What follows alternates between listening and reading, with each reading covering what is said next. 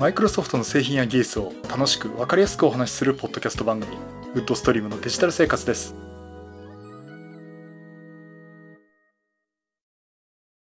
第609回目の配信になりますお届けしますのは木沢ですよろしくお願いします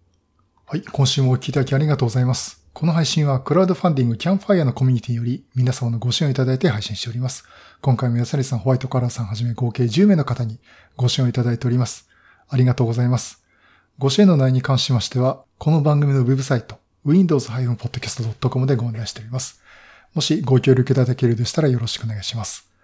また、リスナーの皆さんとのコミュニケーションの場として、チャットサイト Discord にサーバー化成しております。こちら、ポッドキャスト番組、電気屋ウォーカーと共同運用しております。よかったら参加してみてください。Discord サーバーの URL は番組のウェブサイトにリンク貼ってあります。はい、えー、そういうことで。さて、えー、今日お話しするのはですね、実は話そうと思ってて時間が経っちゃったところがあるんですが、Windows 11の DSP 版。えこれがね、すでに発売になってますというお話をさせていただきます。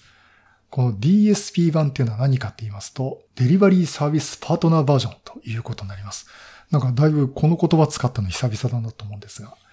えっ、ー、と、まあ、通常ね、Windows を買うときって、もう今だとメーカーでパソコンで買ったらそれに標準でバンドルされてる。今も逆に標準でバンドルされてるって言い方自体が不利かと思うんですけども。まあ、大体ハードにくっついてくるんですよね。で、それがあの、もう当たり前って状態がもうなってからもう随分経つんですけども、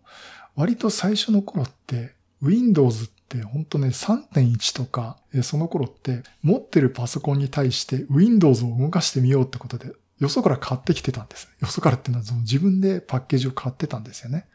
で、今もう店頭で Windows のパッケージって売ってないですよね。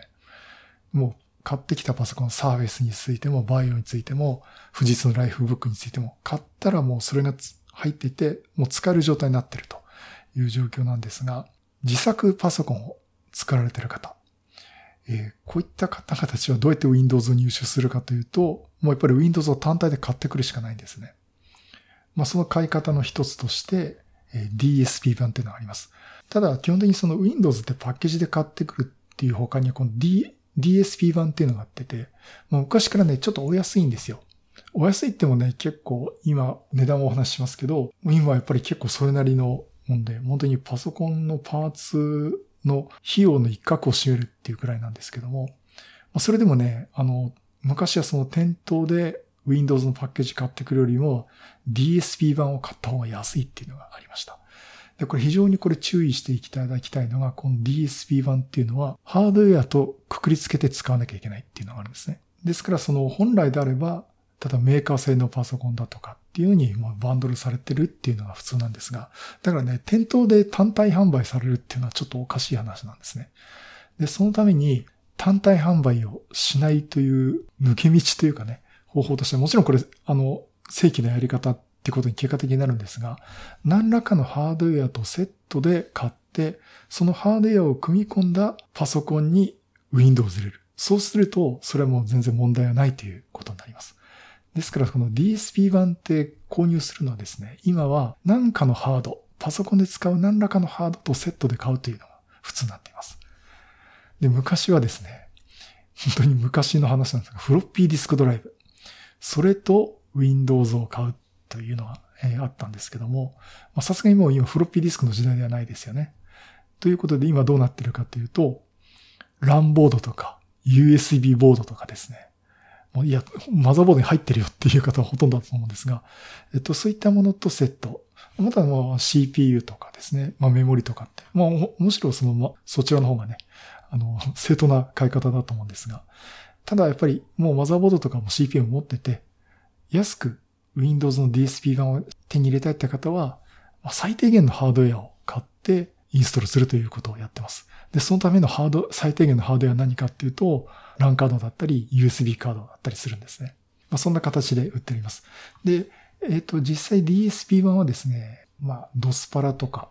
バイモアとかのですね、まあ、自作系のパソコンのパーツショップとかでも購入ができます。もちろんあの NTTX でも Amazon でも買えたかな。あの、なんか LAN ボードと、あと USB のカードとかですね。それでセットで通販で買うこともできます。で、お値段なんですが、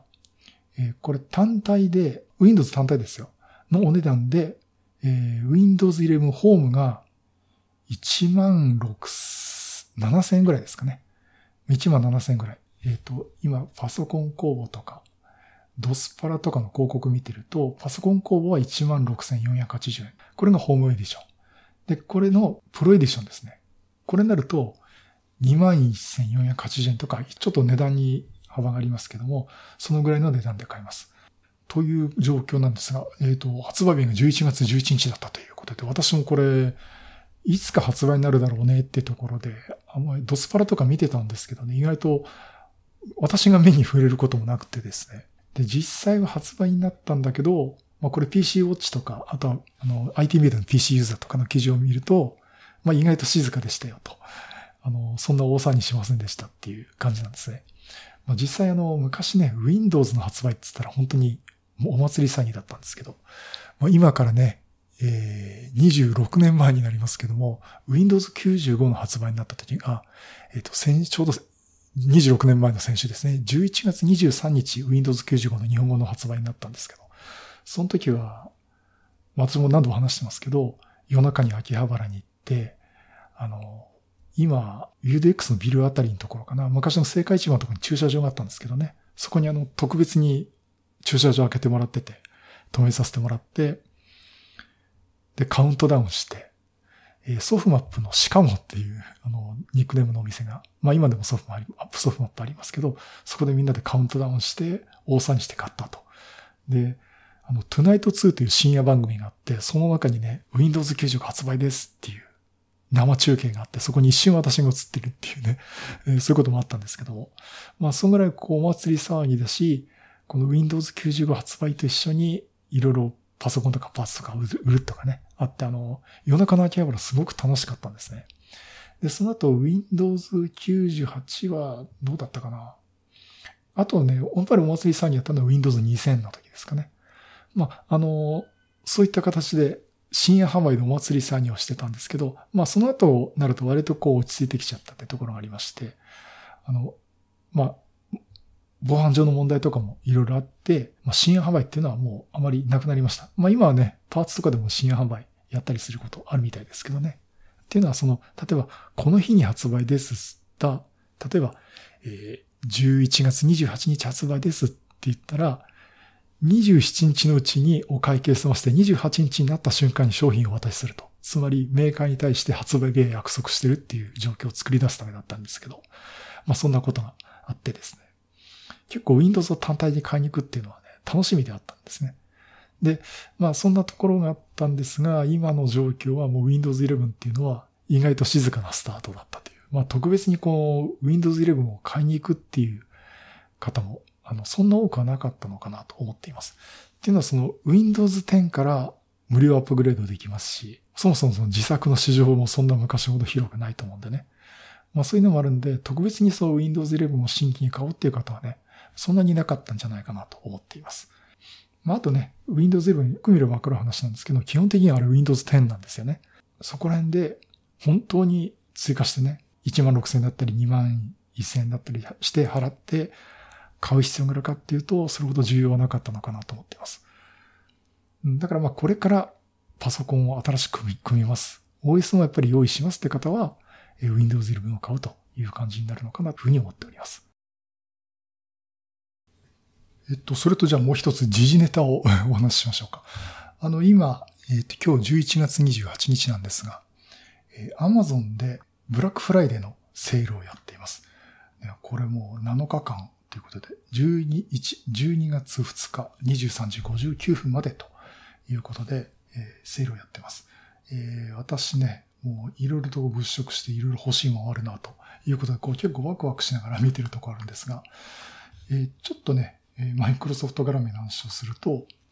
えっと、オフィス、あ、オフィスとかね、マイクロソフト365。これがお安く出ているというお話が出ています。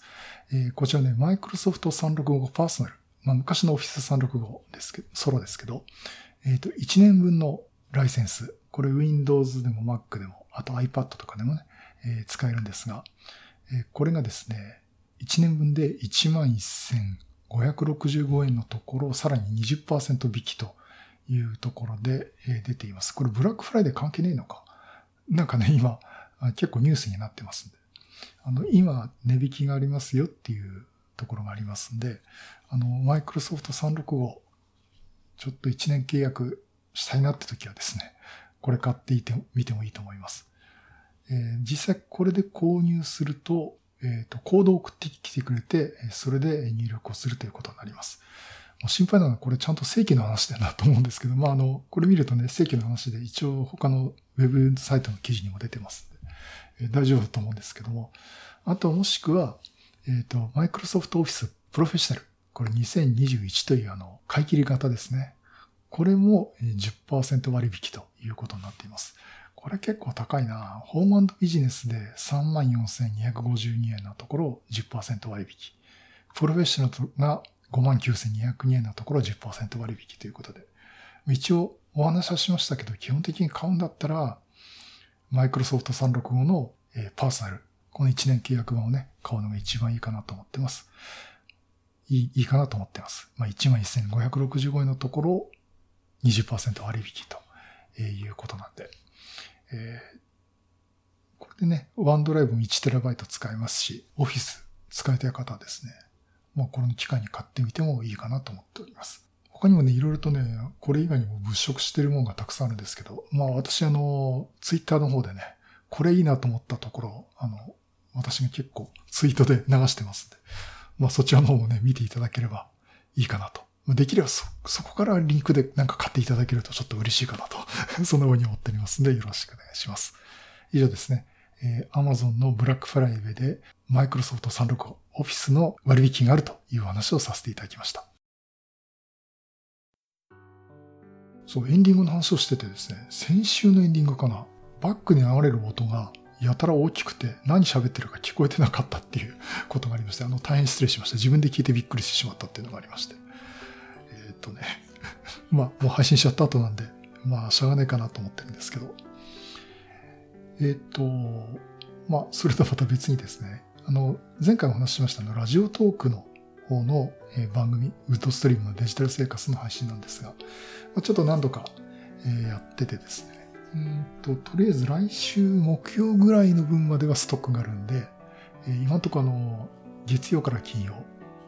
朝7時って言いながら朝6時55分ぐらいに、定期的に配信をしているということをやってます。まあ、こちらあの、